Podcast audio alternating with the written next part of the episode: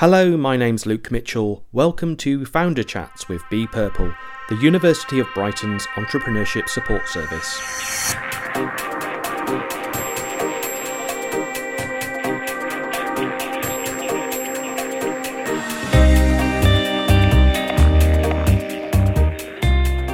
In this series, we interview business owners, many of them graduates of the university, most of them in the first five years of their ventures, to find out the secrets of their success so far.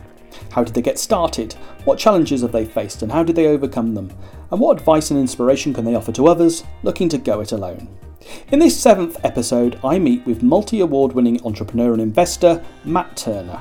Matt is CEO of the Creative Group, a global group of companies that includes Creative Pod, a full service marketing and design agency based here in Sussex.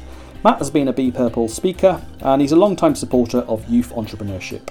In this interview, he talks about how he manages running four different companies at once, how he got started in business, and how he sells his services to clients and keeps the work coming in.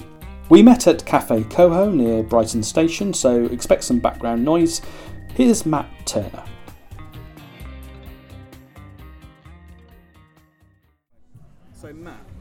You want to start by telling us what you do today? What are your businesses? I know you've got your fingers in quite a few pies. Yeah. Uh, what, what's your what are your roles in those businesses?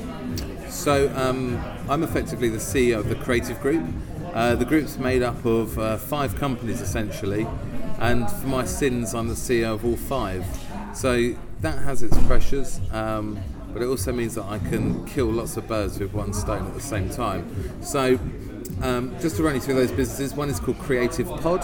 So a team of, of 10 of us, 12 of us, and we're effectively a full service uh, marketing, PR and creative company um, that be, basically become our clients' outsourced marketing department. So all of our clients are on a fixed fee and we, uh, we look after all of their creative marketing and, and PR requirements. Um, the second is a, an organisation called the Print Shop. It's uh, actually a company I purchased back in 2008. Um, they, were, they were a supplier of mine at the time that were about to go under and hit the wall. Um, and rather than sort of let them uh, sink and die, I thought uh, it would be a good opportunity to buy them. At the time, everybody told, uh, told me I was crazy, I was mad.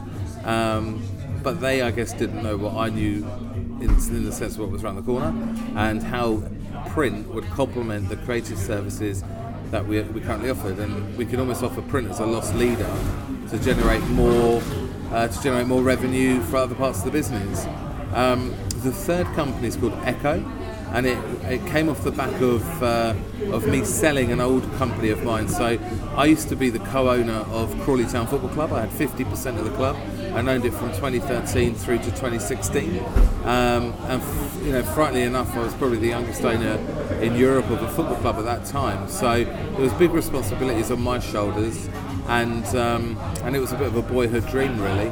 So Echo is essentially an agency that sells and brokers uh, sponsorship partnerships and brand activations with some of the, the, the world's biggest sports teams, uh, music venues, entertainment outlets, and you know we're working with people like Arsenal, Man United, the Great North Run Series, Tough Mudder, the UFC, and that's just in the UK. Um, in the last 18 months, I've opened an office in New York uh, and I've opened an office in LA. And in the States now, we're working with people like the Houston Dynamos, LA Galaxy, um, the Barclays Center, T-Mobile Arena. So some of the, the biggest and sexiest brands uh, on the planet. I'm, I'm also really fortunate that my head of North America is a very well versed and experienced individual. Um, Gina's, yeah, she, she's uh, an incredible person actually. She was a global events director for American Express. She was head of sponsorship for Macy's. So, you know, she's got an incredible CV and she's the only person in the business actually that spent her career client side. So that provides a massive, massive insight um, into the business. And um, one of my other companies is a non-for-profit organisation called Young Startup Talent uh, that's worked very closely with the university over the years to inspire 16 to 25 year olds to start their first business. And uh, that started in 2010 off of the back of me winning Young Entrepreneur of the Year at the time. And, uh, and it's gone from strength to strength. We've had over 140 startups come through it. And um, that's kind of very much my sort of philanthropic giving back, looking after that next young entrepreneur, just like somebody took a punt on me. Um, and, and the results from that have been incredible. So with all that going on, what are you doing on a daily basis? I mean, how do you prioritise? Where's your attention? My, my day is is ran meticulously, so um, borderline OCD to be fair. So my day straddles three time zones. So it will start at seven in the morning through to about four thirty in the afternoon. I will do on average four to five one-to-one appointments across that period, and they're anywhere between sort of an hour and a half to two hours each. And um, and then between those appointments, I'm often travelling, so I'll have conference calls in between those appointments. And then if I ever get anywhere early uh, or finish anywhere early, I can tether my laptop, catch up on all my emails, so I'm super, super productive. Then my New York life kicks in at about 5 pm through to about half seven, and then a couple of times a week I'll do an LA shift where it'll go through to the unearthly hallows of the night. Uh, but that doesn't happen fairly, fairly often, so it's okay. And technology allows it to be fairly pain free, to be honest. But to sum my role up, the best way to describe it is I am merely the maitre d'. Um, yeah, that, that is my role. I'm the maitre d'. Every I make sure everybody gets fed and watered. I make sure everybody pays their bill. And now and again, if I really like you, I might pour the odd glass of wine. But I don't do any cooking, not anymore. That's not my skill set. My skill set is putting people together and delivering value and making things happen. Okay. So that brings us back to when you first started. So you, you started your first business when you were only 20. What, what did you sort of recognise as your skills then, and how did you apply those to, to starting a business? Um, yeah, I mean, you know, what I essentially did when I first started, yeah, I was in my bedroom and uh, I tried to outsource as much of the doing as possible. So to find, you know, other people like myself, super talented, but couldn't do the things I do, and I couldn't certainly do the things they do. And if I could get a markup on their time, then I could essentially farm more work and time to outsource. And then anything I could do myself that was of an acceptable standard, I would, I would do myself and save money and cost there. Um, but it, I think it's it, for me the last sort of decade, decade and a half have all been about building my contacts, building my network because I don't really sell anything. I just try and solve problems, and even if you solve problems that are nothing to do with marketing or creative, people remember you and they see you as like a go-to person to deliver. And for me, the only two things that matter are delivering and adding value. And if you do those two things, fun enough, money comes pretty much fairly quickly after it, along with success and all the other nice things that are, are attributed to that. But it's not without sacrifice. Okay. So you- you're 33 now. Yeah, I'm getting Um, old. You've you've you've moved forward very quickly, and you know you've got five businesses on the go. You, you must have faced a lot of resistance and challenge in that time. What are some of the sort of the key challenges that you faced, and how have you overcome them? I think um, challenges were faced probably from an early age, even before I left school, where I would always have these big dreams and be surrounded by lots of people from institutional backgrounds who would say you could never do that. And I think that was always a driving force to say, well, I will show you that I can. Um, so I'm very much motivated by people who say that's impossible. Um, That still drives you today. Absolutely. I have to. I often uh, re-educate people that there's a very big difference between impossible and improbable, um, and usually it's impossible to them because they can't do it. It would be a bit like me saying it is impossible to run the 100 meters in under 10 seconds. Well, it would be for me, but it's not for somebody else. Um, so yeah, I mean, challenges and hurdles can range from stuff you that you just would never expect to happen. So you know, things like I remember being in the Middle East once and giving a really, really important presentation to uh, 13, 14 board members. And halfway through the meeting, we're in the middle of the desert, the air conditioning breaks, and I'm stood in front of them wearing a white shirt. By the end of my presentation, it was see-through. You know. Um, just so many kind of examples that you could never ever prepare for, but that British show must go on spirit kicks in and you just get it done. And I think that's what differentiates someone who's entrepreneurial and someone who's a, a, a corporate suit or someone who's probably working at a council. It's that risk to reward and, um, and, and that belief that you can deliver and going through a little bit of pain um, is a small price to pay. I think as well, it's the focus that's needed and the sacrifice that you're willing to make along the way. And some people aren't willing to do that, whether it would be friends, girlfriends, holidays, luxuries. Um, but if you know what you want and you're super focused and you stay focused, then you know anything can happen. What other what other sort of things do you think drive you and drive, have driven your success? What's been important in your business career? I think um, I think there's like this inner sort of battle with myself.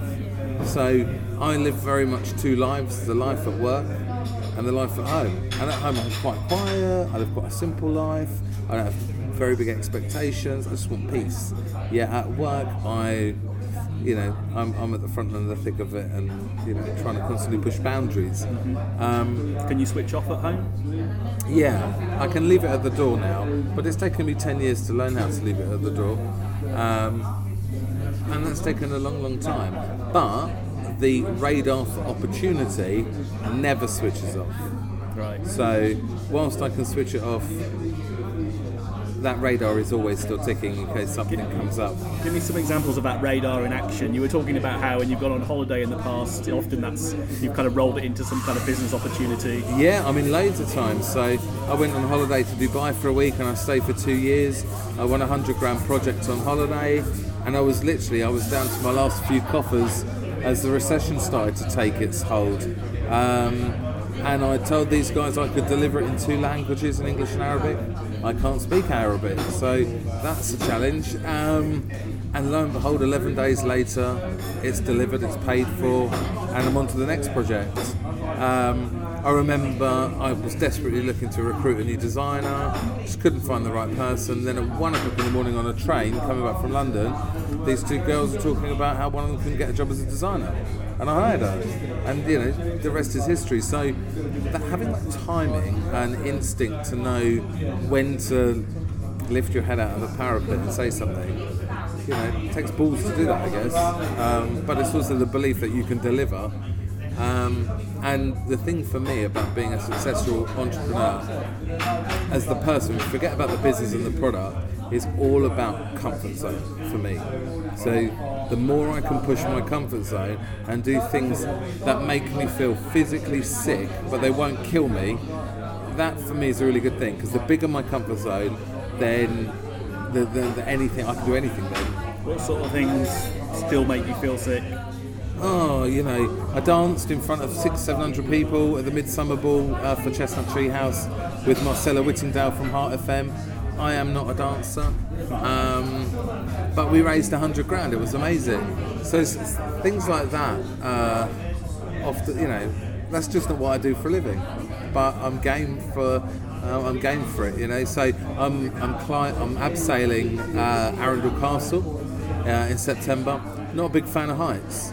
So uh, if I can do good for a charity and conquer and increase my comfort zone, then everybody does all right. Yeah, And what do you like about being a founder? nothing. um, oh, you know, as it, it comes with the rough and the smooth. Um, you know, young young entrepreneurs often, or people who want to go into business, often ask me, "What's it like being a CEO of so many companies?" And you know, I joke and sort of sometimes say it's a bit like being a drug addict. You know, the highs are so high and the lows are so low, but you just cannot wait for that next deal or that next fix as such. So, it, I guess it's the some of the times the responsibility that comes with it when you've got all these people reliant on you. You're, you know, you've got to pay the bills at the end of the month, um, and that comes with a level of responsibility and maturity that you can't go out and, and buy your Porsche because you've got staff and a VAT bill to pay. Has you that ever got particularly scary in the, in, over the course of the last 13 years? Um, no. I've always been very, very, very sort of conscious of my responsibility, I guess, to my team and my people. And I live quite a simple life, so I don't live an extravagant life. Um, and the business has always been really pretty profitable. Um, and, and now with the way the model is, cash flow is a, is a great model because of the residual income every month. And with the sponsorship business, we're you know getting large commissions on very very large deals. So every deal there is like winning the lottery every year, effectively. Um, but there have been times where you know, clients might not, you know, may be struggling to pay, or you know, there have been times clients haven't paid because they've gone under and stuff like that. But for me, that is um, that's just the nature of the beast. It's part of the game. It's like being a footballer and moaning that you got injured. It's going to happen sometimes in, your career, and what's important is how you sort of bounce back from it, get over it, and move on. Really. Um, yeah. Just digging into one of your businesses in particular, say Creative Pod. Um, how would you sort of categorise your customers in that business? Um, just sort of give us a, a, a, kind of tell us about the structure of that business. You know, what and what value do you offer those customers? Okay, so um, within Creative Pod, our client base is pretty much split into to three groups. So 20, 25% of the client base are very entrepreneurial, fast growth startups with investors behind them. Um, and then 60% of the client base are very established, you know, fast growing SMEs, you know, 1 to 25 million turnover, all within Sussex, Surrey, Kent, London. And then we have a number of clients in Manchester as well. Um, and uh, and then the, the, the, the last lot of clients are large corporates who have you know international offices, multi-million, billion pound businesses, but they can't turn around stuff internally quick enough because they're big. So we're often an, uh, an overflow offshoot for them and their activities. Um, as a business, we only sell three things in Creative Pod, three different retainers, all on a fixed fee.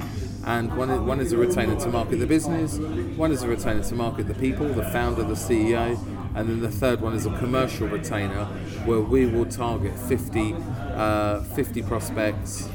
Uh, we'll court them, we'll get you in front of them, we'll, we'll do our job to basically deliver a return on investment.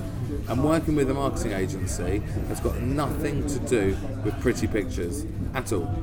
It's all got to do with return on investment. So anybody engaging with a marketing agency shouldn't worry about the bill. The bill's the irrelevant bit because if they're providing value and delivering and you're getting an ROI, the bill becomes completely irrelevant. What's important with a marketing agency is that as a client, you almost treat them a bit like you would your stockbroker. Never give them your life savings, never give them more than you can afford to lose, and never expect to win every time. And I think a lot of agencies don't set the expectation correctly with clients. There isn't a magic wand that you can wave. Um, and when I sit in front of clients, I always relate marketing to weight loss. If you, you've got to have the same mindset if you want to market your business to losing weight. Um, and it's almost identical. If you cheat, you don't lose weight, you know. And sometimes you'll lose weight really, really quickly, just like you'll market the business, and you'll you'll you'll see traction very, very quickly. Then it plateaus out. Then you might win. Then you might lose. So it's all about staying focused um, and having discipline. And the one thing, the one thing we can't give our clients is discipline, unless we hit them. Um, but we give them creativity, we give them structure, a plan, a team, a resource, the creative, the idea. Um, and the one thing we try and instill is discipline because that's how you achieve results consistency and discipline. One of the things that quite a few of our Be Purpose struggle with when they're starting out is actually finding clients. Like, how got any advice on how you can go out there and find clients, and how can you maintain relationships with them? I think if you're starting from a literally a blank canvas and you've got nothing, you know, students today have got to remember you are in such a much better place than 10 years or 12 years ago. You know, when I started 12, 13 years ago, if you didn't have any clients, you were just, or you were a newbie on the street, you were seen as useless because there was no proof in the pudding. Whereas now, if you're a young person trying to do something, everybody's a little more, little bit more abrasive, abrasive yeah, and they, they, they, they are um, aware of the support that they need to kind of give these young people who are starting businesses. So I think everyone's a bit more receptive to it. Um, what I would say is do some work for free. Do some work for free. Um, you'll build up your portfolio, they'll then start recommending you, and you won't be doing stuff for free for that person forever. So you'll do the first project for free and then they'll start paying you. Um, you know, regardless of how much money you make or how big you are as a business, team up with your local charity. And they've got great PR teams. They'll use you for overflow work. They've got corporate sponsors. Plus, you're doing something good. Now, I'm a firm believer that if you if you do good as you make your money, you will have a bigger legacy. You'll have a lot. You'll have a lot more longevity. Um, and, and you'll just create a better culture for the business. I don't ever want people to remember me as to how I made my money. That's almost irrelevant. I want people to remember what I did with it, um, and that's that, that's just my personal thing. What about any other sort of general advice about running a business? Anything? What's really important? Money, cash. It's not a deal until the money's in the bank. That's my first thing. It's all very nice having a signed contract, but contracts often aren't worth the paper they're written on these days because people can go under. They can, you know, stuff happens. But cash in the bank, cash is king. It's the most important thing. Understanding your numbers, um, especially in freelance designers, you have to value your time. The amount of designers, creatives, one-man bands and consultants that just don't know how to put a value to their time is, uh, is astonishing. So that is really, really important. The other thing is, and this for me is probably my most important thing, and I'm at a position when I, in my career where I can be a bit picky, but chemistry. That for me is my number one factor because if there's not chemistry between us and the client, I don't want to work with them. I don't need them as a client, and we will fall out. That's the thing. I already know that. So there has to be chemistry, and if there's not, then that's not a problem. But for me, for it to be successful, there has to be chemistry because we will always be best of buddies when things are going great and we're all making lots of money. But now and again, there are going to be times when things don't work and things fail, and that's when we need to be grown up about things, learn from it, and move on. Um, and that's where chemistry plays a really, really, really interesting part. Um, and in, a, in, in an industry that's it's all about people. Well, yeah, when you're in a service-based business, it's all about building relationships, having those contacts, and know, literally in the last week, I've had about six or seven people call me, and the last time I saw them was seven or eight years ago. But they've all bloody called me in the same week, so I'm a little bit paranoid. Um, but it's amazing how how seeds that you planted so so long ago, at some stage, can come to fruition. The key, I think, to being successful is I come across many, many people in business who I would call semi-successful because they miss they're missing one core ingredient to their to their offering, and that is if they were farmers, they're very, very good at planting the seeds and they're very, very good at harvesting the crop, but for whatever reason, they just cannot water it and cultivate it and grow it and look after it. Um, and for me, you have to be able to do those three things succinctly and successfully to be able to have a profitable, sustainable business. You have to, you know, you have to be able to look after what you've got before you're off looking to the next field to grow more. Um, and I see a lot of people fail around. that. Right. Has anyone in particular been an inspiration for you in your business life? Yeah, um, and all of them are absolute losers. Every single person in my career who's an inspiration to me are a loser, and that that is because I have spent so much time from such a young age playing Monopoly with other people's money and seeing so many idiots do it the wrong way. You know, the sort of people that would buy Old Kent Road before Park Lane just because it was cheaper.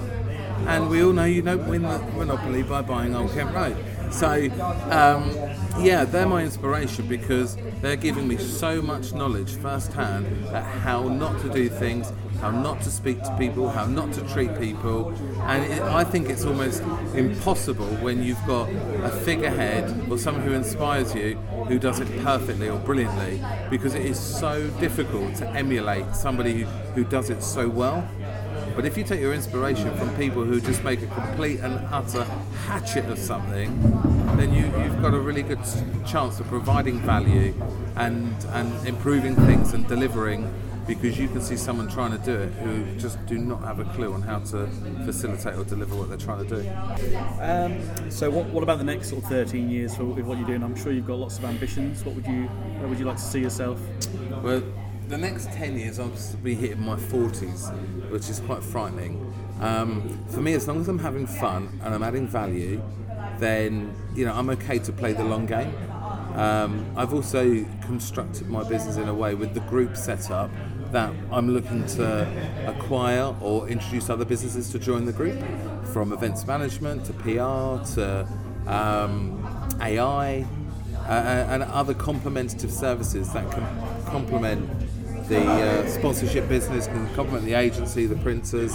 So there's this almost like this W, a mini WPP that actually works and isn't arrogant.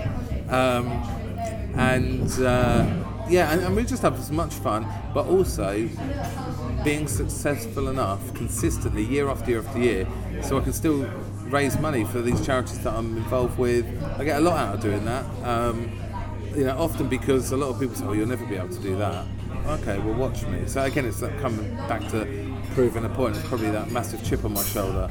Um, but that's really important to me. So be able to do good as you do good, and you know we can, uh, you know, we can all succeed together. Because the other thing about being a social entrepreneur or socially aware of, uh, about being an entrepreneur in that sense is that I know at some stage I will make mistakes. I will let clients down. I'll drop the ball. I'll underdeliver. I know that will happen because that's life. But if I've done all of this other good stuff and I'm a genuine, decent, hard-working, committed person, then my punishment will be a lot leaner than somebody who's all about the money, all about the bottom line, all about the profit. Um, so for me, it's a long game, and it's about building a legacy that's there to stand the test of time, really. So, yeah. Now, I know that you're an investor in several companies. Um, do you want to share any tips around that for, for students that may be interested in receiving investment? Yeah, sure. I mean, you've got to understand that when you're looking for investment, not everybody will think your baby is as pretty as you do. And when you do finally come across that person who is just as passionate about your business and your baby as you are, it can often be a very, very, very magic moment because you're getting cash, real money with a queen's face on it that enables you to do something with it.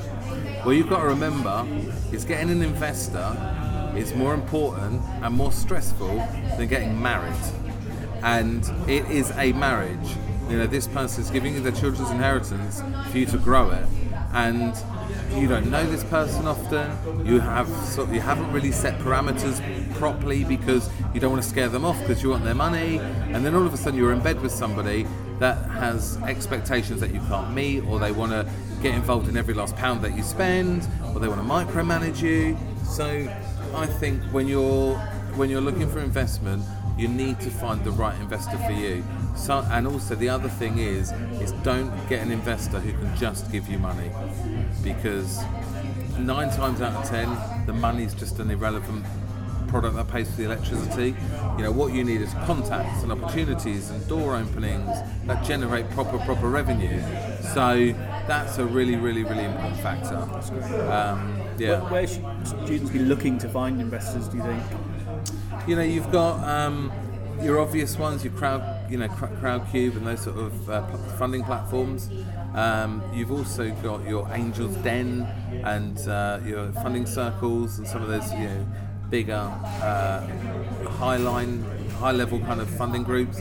But then you've also got you know local philanthropic uh, investors across you know Brighton and Hove. There are many of them, in fact.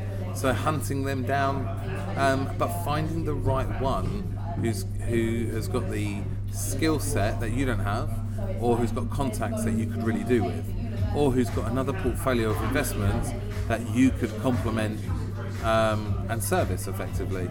So don't rush it. And and actually genuinely ask yourself, do I need that money? Do I really need that money? Could I work a night job? Could I put an extra shift in? Could I get a grant from somewhere? Um, you know, I've got friends that did a fa- you know family and friends whip round, and, and now their family and friends are all very, very, very wealthy. Um, but you know, that's a really important factor. Think twice before you say yes when it comes to investment. So that was Matt. The Creative Group's website is thecreative.group and you can find him on Twitter. He's at Matt Turner UK. To find out more about Be Purple and the support that we provide University of Brighton students and graduates, go to bepurple.co.uk where you can also sign up for our free email newsletter.